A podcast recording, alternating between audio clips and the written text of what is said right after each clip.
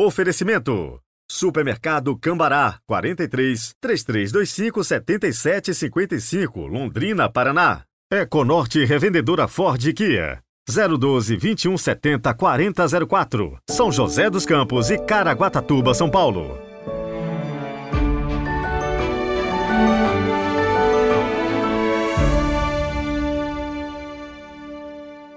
Terça-feira, 21 de novembro de 2023. Sejam muito bem-vindos. A igreja hoje se veste de branco para celebrar a memória da apresentação da bem-aventurada Virgem Maria.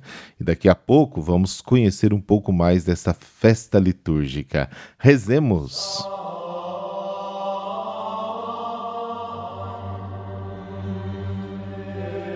Pelo sinal da Santa Cruz, livrai-nos Deus, nosso Senhor, dos nossos inimigos. Ao celebrarmos, ó Deus, a gloriosa memória da Santa Virgem Maria, concedei-nos por sua intercessão participar da plenitude da vossa graça. Amém.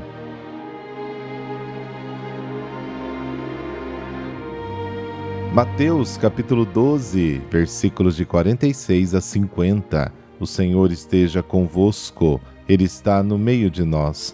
Proclamação do Evangelho de Jesus Cristo segundo Mateus. Glória a vós, Senhor. Naquele tempo, enquanto Jesus estava falando às multidões, sua mãe e seus irmãos ficaram do lado de fora, procurando falar com ele. Alguém disse a Jesus: Olha, tua mãe e teus irmãos estão aí fora e querem falar contigo.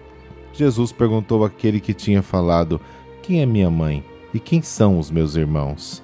E estendendo a mão para os discípulos, Jesus disse: Eis minha mãe e meus irmãos.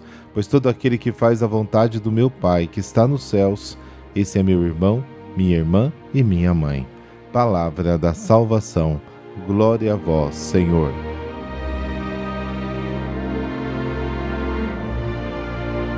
A comparação de Jesus com os escribas e fariseus nos mostrou até que ponto o reino de Deus questiona o homem julgando pelas motivações últimas das suas ações. Agora, Mateus volta a chamar a nossa atenção para as multidões e para o parentesco de Jesus. A intervenção de Jesus nos apresenta novamente a ruptura que o reino dos céus produz em relação aos laços humanos de parentesco. O parentesco que vem do Pai é mais importante do que aquele que deriva dos laços de sangue. Este último é humano e temporal, o primeiro é divino e eterno. Em torno de Jesus nasce uma nova família. A imagem neste novo círculo familiar é reforçada pelo fato de Mateus designar Deus com o nome de Pai. Quem faz a vontade do Pai, como Jesus, torna-se seu irmão, sua irmã e sua mãe.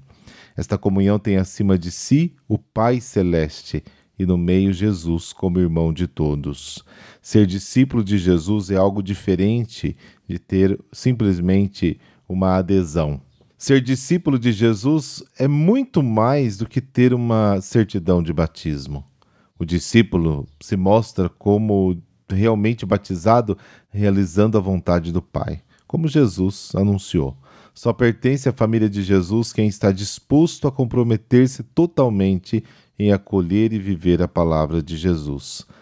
E Maria, a mãe de Jesus, ela é importante não simplesmente porque deu a luz na, no seu lado físico, mas principalmente porque ela fez, ouviu a palavra de Deus e realizou esta palavra em sua vida. Eis aqui a serva do Senhor. Faça-se em mim segundo a sua palavra, disse Maria ao anjo. Maria é grande por causa disso, porque fez a vontade do Pai.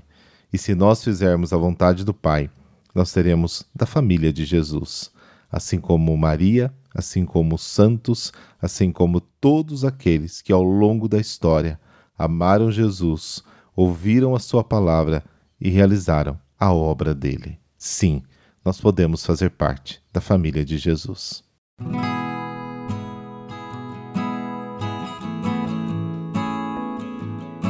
Apresentação de Nossa Senhora no Templo. A festa da apresentação de Nossa Senhora ao templo recorda, segundo os evangelhos apócrifos, o dia em que Maria, ainda criança, vai ao Templo de Jerusalém para se consagrar a Deus. Depois de ter celebrado a Natividade de Maria Santíssima no dia 8 de setembro, é, quatro dias depois, dia 12, a festa do seu Santíssimo Nome, que lhe foi imposto logo após o seu nascimento, o ciclo mariano celebra neste dia a apresentação do templo dessa jovem filha da bênção. A memória que a igreja celebra hoje não encontra fundamentos explícitos nos evangelhos canônicos, mas algumas pistas no chamado Proto-Evangelho de Tiago, o livro de Tiago, ou ainda a história do nascimento de Maria. A validade do acontecimento que lembramos possui real alicerce na tradição que aliga a dedicação da igreja de Santa Maria Nova, construída em 543, perto do Templo de Jerusalém. A Igreja não pretende dar realce apenas ao acontecimento histórico que não existe nos evangelhos, mas ao dom total da jovem de Nazaré, que ao ouvir a frase Bem-aventurados os que ouvem a palavra de Deus e a põem em prática, se preparou para ser templo do Filho. Os manuscritos não canônicos contam que Joaquim e Ana, por muito tempo, não tinham filhos, até que nasceu Maria, cuja infância se dedicou total e livremente a Deus, impelida pelo Espírito Santo desde a sua concepção imaculada. Tanto no Oriente quanto no Ocidente, observamos essa celebração mariana nascendo do meio do povo e com muita sabedoria sendo acolhida pela liturgia católica. Por isso, essa festa aparece no Missal Romano a partir de 1505, onde busca exaltar Jesus através daquela que muito bem soube fazer isso com a vida, como partilha Santo Agostinho em um dos seus sermões. Acaso não fez a vontade do Pai a Virgem Maria, que acreditou pela fé, pela fé concebeu, foi escolhida dentre os homens para que dela nos nascesse a salvação, criada por Cristo antes que Cristo nela fosse criado?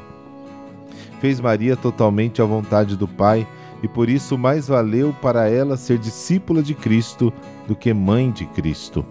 Maior felicidade gozou em ser discípula do que mãe de Cristo. E assim Maria era feliz porque já antes de dar à luz o Mestre trazia-o na mente e no coração. Fecha aspas. A vida de Maria no templo foi um profundo ato de amor, a consagração de si mesma aos planos do Senhor. A festa da apresentação de Maria nos leva a pensar em nossa consagração a Deus, a refletir sobre a graça que recebemos por meio do nosso batismo. Amar a Deus e servi-lo é um compromisso ao qual nenhum cristão pode abrir mão. E quero lembrar também uma devoção da bem-aventurada Maria do Divino Coração. Ela dedicava a devoção especial à festa da apresentação de Nossa Senhora no templo, de modo que quis que os atos mais importantes da sua vida se realizassem neste dia. E foi no dia 21 de novembro de 1964 que o Papa Paulo VI, na clausura da terceira sessão do Concílio Vaticano II, consagrou o mundo ao coração de Maria e declarou Nossa Senhora Mãe da Igreja.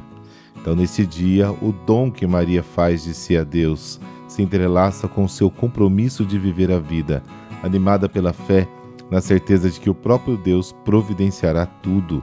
Gênesis capítulo 22. Quando para o homem tudo parece impossível, tudo se torna possível para quem acredita em Deus. É preciso, com fé, confiar na intercessão de Maria, mãe de Jesus e nossa mãe. E nesse mesmo dia, 21 de novembro, celebra-se também a festa mais famosa de Maria, Nossa Senhora da Saúde a festa foi instituída na então República do Vêneto, em 1630, que depois se espalhou por toda parte.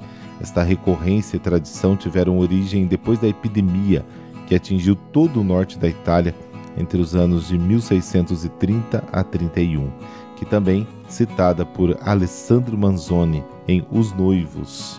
E além disso, por desejo de Pio XII, a igreja também celebra desde 1953 o dia das monjas de clausura. Ó Maria, assim como foste consagrada a Deus, faça de nós homens e mulheres consagrados da mesma forma.